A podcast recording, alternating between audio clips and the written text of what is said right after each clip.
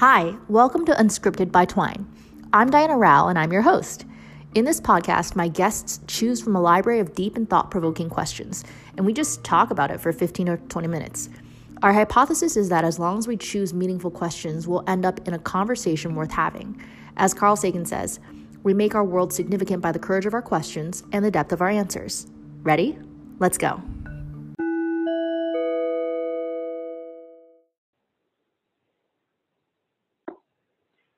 Okay, I am so excited to welcome my friend Lara today. We're just going to dive straight in. Uh, we have about 25 minutes, so we're going to get going. Um, so, Lara, tell us about what a what what's a formative experience that you don't often talk about. I love that question, and um, so Diana, you and I I don't know if we've ever had a casual conversation or and so this is very familiar to me to have a conversation like this when you dive right in. Uh, what came to mind first, and that's I like to go with things that just pop uh, because uh, you know they're somewhere in your consciousness and they're calling out to be to be released. Um, you know, I, I was actually telling, I'm, I'm doing a lot of, my son is seven tomorrow, and he wants to know a lot about what mom was like as a child. So there's tons and tons and tons of stories that are just kind of popping right now. And a story that came to mind first, because I told it to my son the other day, was a story about overcoming fears and realizing you can do more than you think you can do, which I think is just like such a powerful life lesson. It was a story about when I was in high school. So not super young, but young enough. And I was on a trip actually in the um, I was uh, in in uh, Arizona actually, um, wow, which is really? yeah beautiful. Um, going uh, hiking down the Grand Canyon, and there at the bottom in this absolutely gorgeous, gorgeous area. Um, there's this incredibly beautiful waterfall, and it's mm. really, really, really stunningly clear water and little pools, and and lots of people do. Uh, people who live there, um, people who travel there, uh, are swim there and bring their families there. There's also people because uh, it's like this sheer red cliff on the side, either side of the waterfall, who climb up and yeah. dive down the waterfall. Um, and for whatever reason, um, a few of us decided to kind of scale up the side of the waterfall. And I did that as a child or a teenager, young teenager, um, and realized I got up pretty far, about halfway, maybe about like three stories, 30 feet, uh, and realized that I was absolutely overcome with fear. Like I there there was I was just paralyzed and I realized that I couldn't figure out how to get more up. It was like climbing a wall and I was not a expert rock climber. The only way down was to jump. That was also mm. absolutely frightening to me. Um, so I was stuck and you know what happens to our body in this, these stuck moments fight flight freeze. Um, and so i had to do something. Um, it was slippery it was wet my heart was beating uh, and and i knew that lots of other people had been able to dive. And so i knew that that it was likely safe and there weren't rocks right below me even though the water was clear. It was like from where i was it was you couldn't really see the bottom. Um, and so i took a deep breath and and just did it. And it's you know it's pretty high, 30 feet, and um, it was the scariest thing. But I've never felt such a rush afterwards. Uh, and those are the moments that I wish I could bottle, which is like, wow, I can do anything, right? Mm-hmm. Like when you can push yourself past your limits, those are the moments where you kind of realize your potential.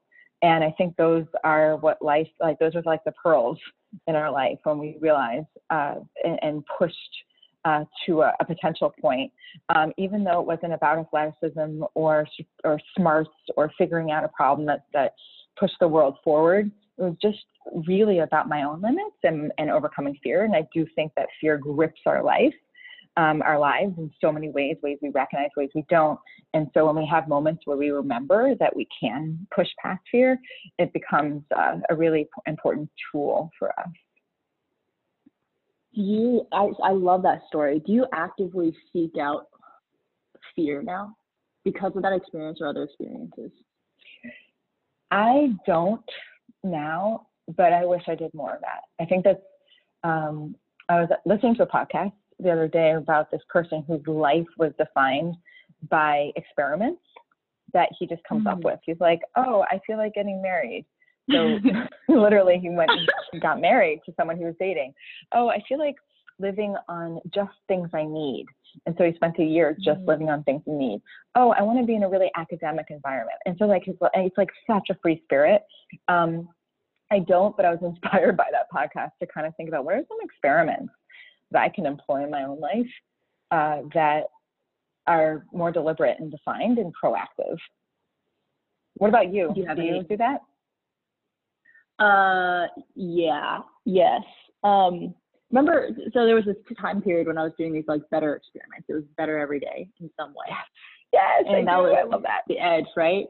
So, so there, and there, there, those were sometimes physical things. Those were sometimes mental things, emotional stretches, whatever you want to call it. Actively seeking out fear, more and more, yes. Um, just because, mm.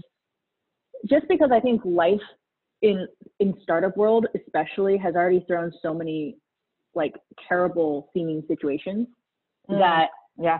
what you find is like on the other side um, you're stronger. And every time something horrible happens that you think is like a horrible situation that's very difficult or challenging in the moment it sucks.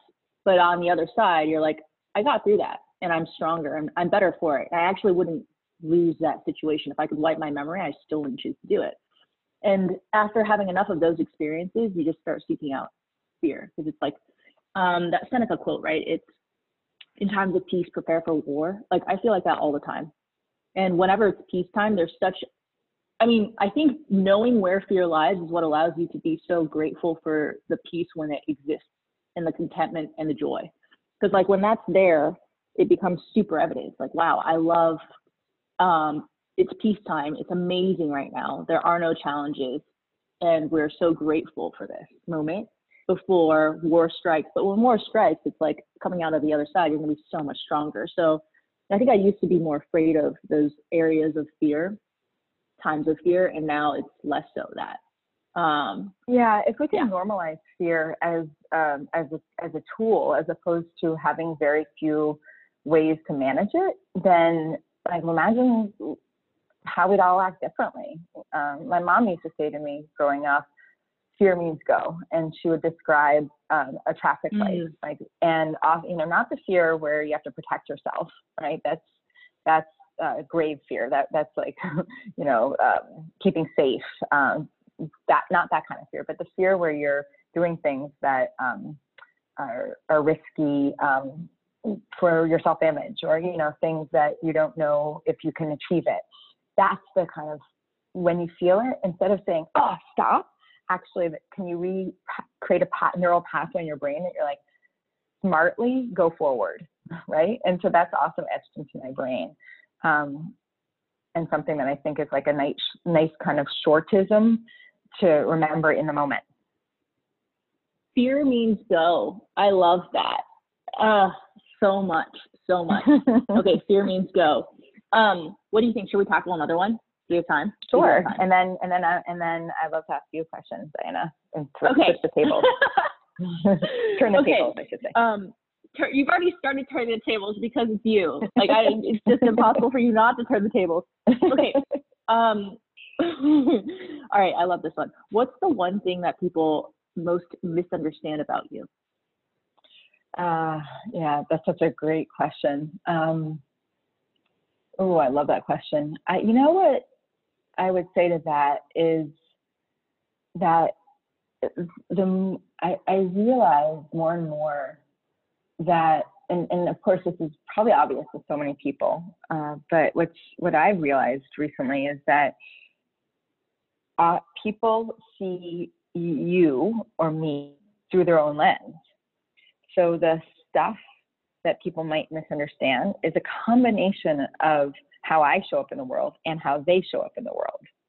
So you're never really kind of like this pure independent thing. It's always this woven tapestry of intermingling um, and the complexity that comes with like my stuff, my preferences, my personality, their stuff, et cetera, et cetera.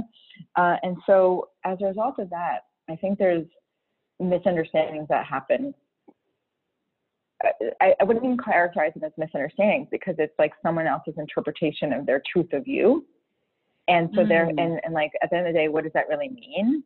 Um, so, so I don't mean to get existential here, but it's, it's, it's kind of the way I've been navigating um, relationships and and to me misunderstandings are opportunity to just talk about things uh, so um, i would say um,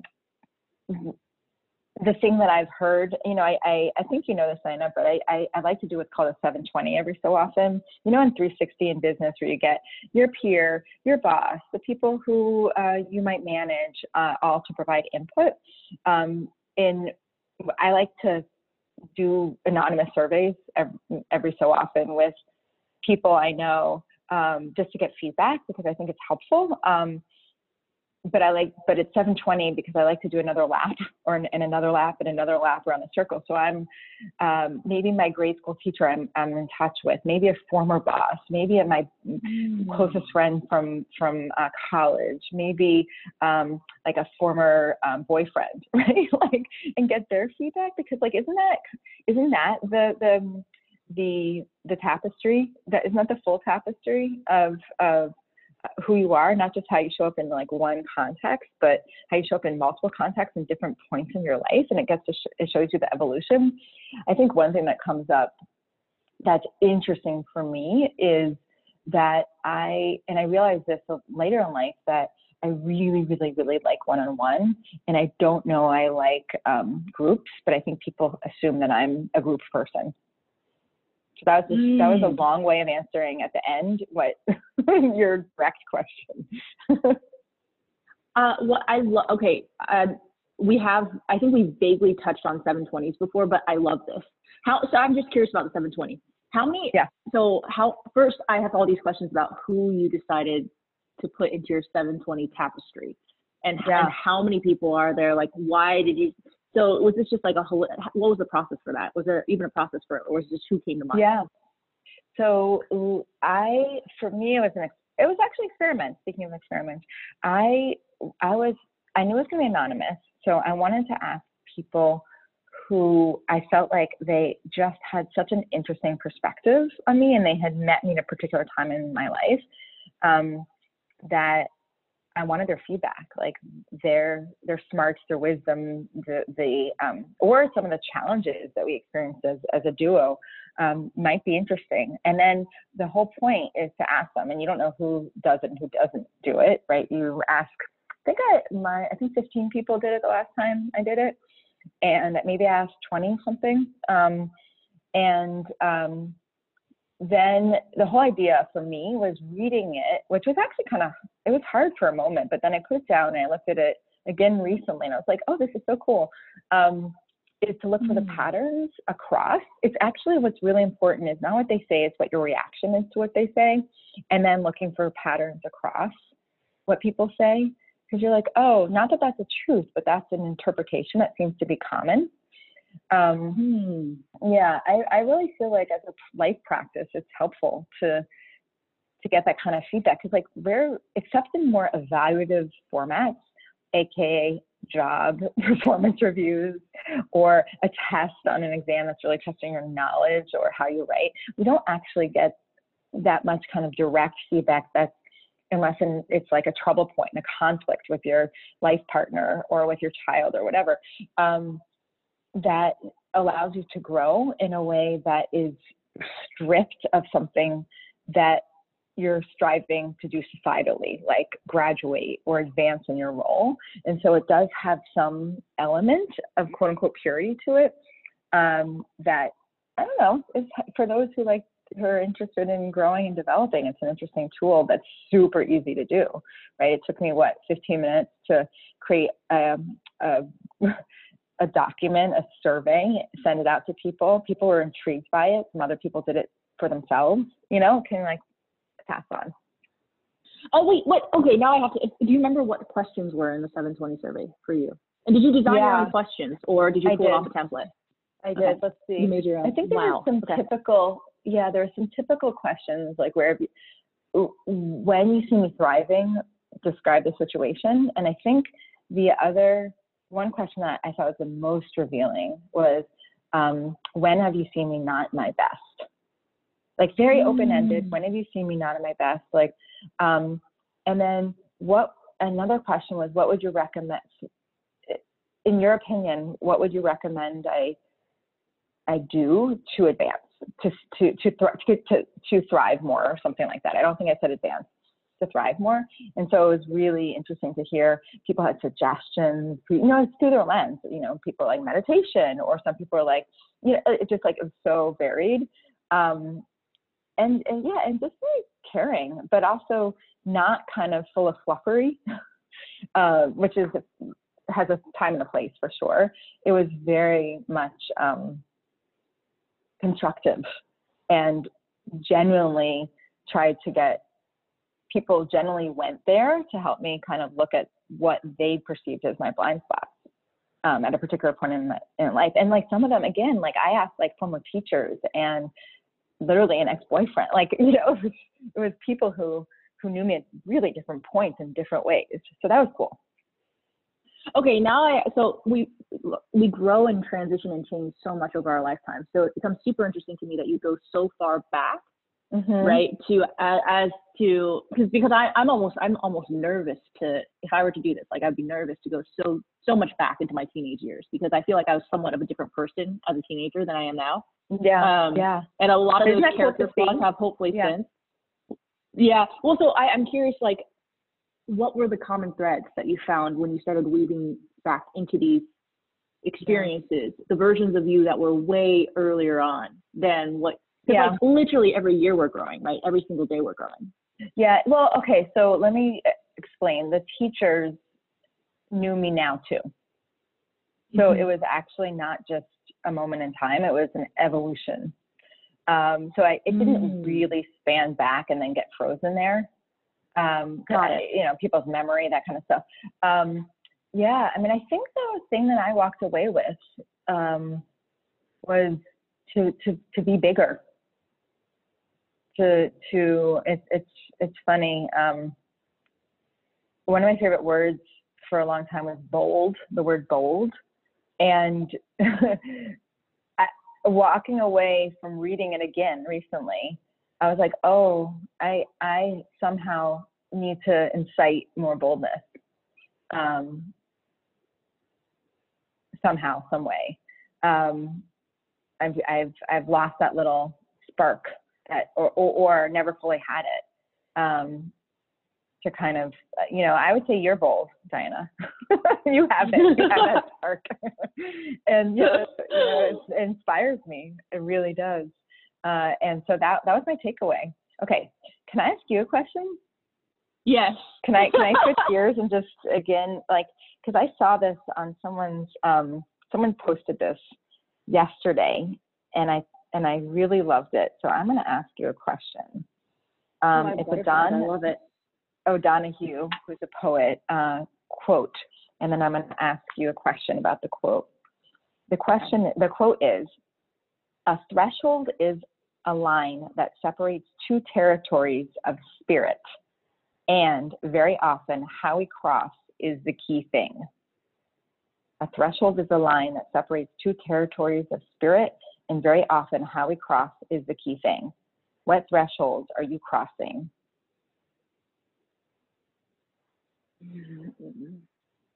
Thinking. What an interesting question. Because it's are you crossing and not have you crossed, which makes it an right. active form, right? Uh, very, um, very good point. Yes. Yeah. So, what threshold am I crossing? You can also answer what threshold do you want to cross, or what threshold have you crossed if that's if something pops more. Yeah, I think for most recent crossing and most significant recent crossing. Well, this actually this is interesting to me because what it means is I need to spend. I actually I want to spend some time thinking about what threshold I do want to cross because it's not mm. clear in mm. my mind right now. So Yeah. now the new frame for sort of um, uh, not necessarily goal setting, but destination, sort of calibrating destination. So I'm going to think back and actually ha- let's have a conversation about what love that. threshold we want to cross. I think in terms of thresholds, very recently crossed. This is the threshold from. Um, it's it's kind of like my threshold from external energy seeking and extrovertism to Mhm. introvert. I, I feel like I've become an introvert. Like it's actually kind of an interesting thing. I don't think I'm actually an introvert. I don't even know if that's the right construct anymore. Um, I think the threshold that I've crossed is one where I enjoy being alone, and not only Mm. enjoy being alone, Yes. and that's a big threshold because that's like a 29 year threshold of like the Mhm. past 29 years i didn't like being alone not only that but never ever met the version of me that lived inside of me and so i think uh, that's a pretty big threshold and so i mean when i'm in yoga we're doing shavasana one thing i always do is um uh, I I think about a lot of people. Like I, I'll just meditate on all the people in my life, and they'll come and visit me while I'm in shavasana. That's a whole different thing. But um, I also visit myself, and I think, right, and it's almost like there. I was never cognizant of the fact that there was someone living inside me that was me, and that person was worth talking to. Like the way that I talk to other people. Like I think you know, like it's it's the way that we find other humans so fascinating and worth investing our time into. And I think the threshold crossed was, wow, I'm worth talking to too and spending a lot of time with. You know? And also Yes. like right? And the I love that. Speaking I love of that like, image. right? And you I know, and you know you'll love this because you love laughter and conversations, but like the inner version of Diana is really funny. Like I'm really known for pretty intense depth all the time, but not for being really funny. so it's like an internal version of me that's kind of like some blend of semi Awkwafina going on. It's like actually really hilarious. so, I, I don't know. Like nobody knows that. I mean, actually, the people who are closest to me. Like they're just like, um, Daniel thinks I'm really hilarious. I don't know. I don't know how funny I am, but apparently I'm like very, very funny. The people who are very close to me, You like, know, I mean, you and I have had this conversation before- before about self love. Like, how do we love others if we don't love ourselves? And how do we self love without knowing ourselves? And how do we know ourselves without, quote unquote, talking, as you were saying, to ourselves? Like, it's all like a cascade back. Um, I love that image. The threshold of, of, what would you call it? What would be the summary? The threshold of, Oh, I it, it is. I think self love is one way to say it. Um, for me, it's probably the more basic awareness of the existence of the self. Start with that. And, Yeah. Right, and I think that um, it's an interesting thing because I think in previous, before I crossed that threshold, conversations were like an energy source. It was like I need this input, Yeah. these ideas, this creativity, this spark, this life. It's almost like life energy. But after crossing that threshold, which happened half a year ago, right? Um, it, this is no longer a need to have, but it's Mm. what I want, not Yeah. a need, but a desire. And so, like, it's, and then also you can show up differently, right? Once you cross that threshold, you can show up and hold space and really, really like actually listen for the other person versus self and the the internal desires to satisfy some internal thing. So yeah, it's been it's a great i wrestle. But now I'm like thinking, what's the next? I know you're smiling. I can see you. I love it. Ah, okay, so our time's up. I know. I would be thoughtful. You got to jump into a meeting. But um, uh, I'm obsessed with you, and I love you. All right, that's you're, it. You're the best.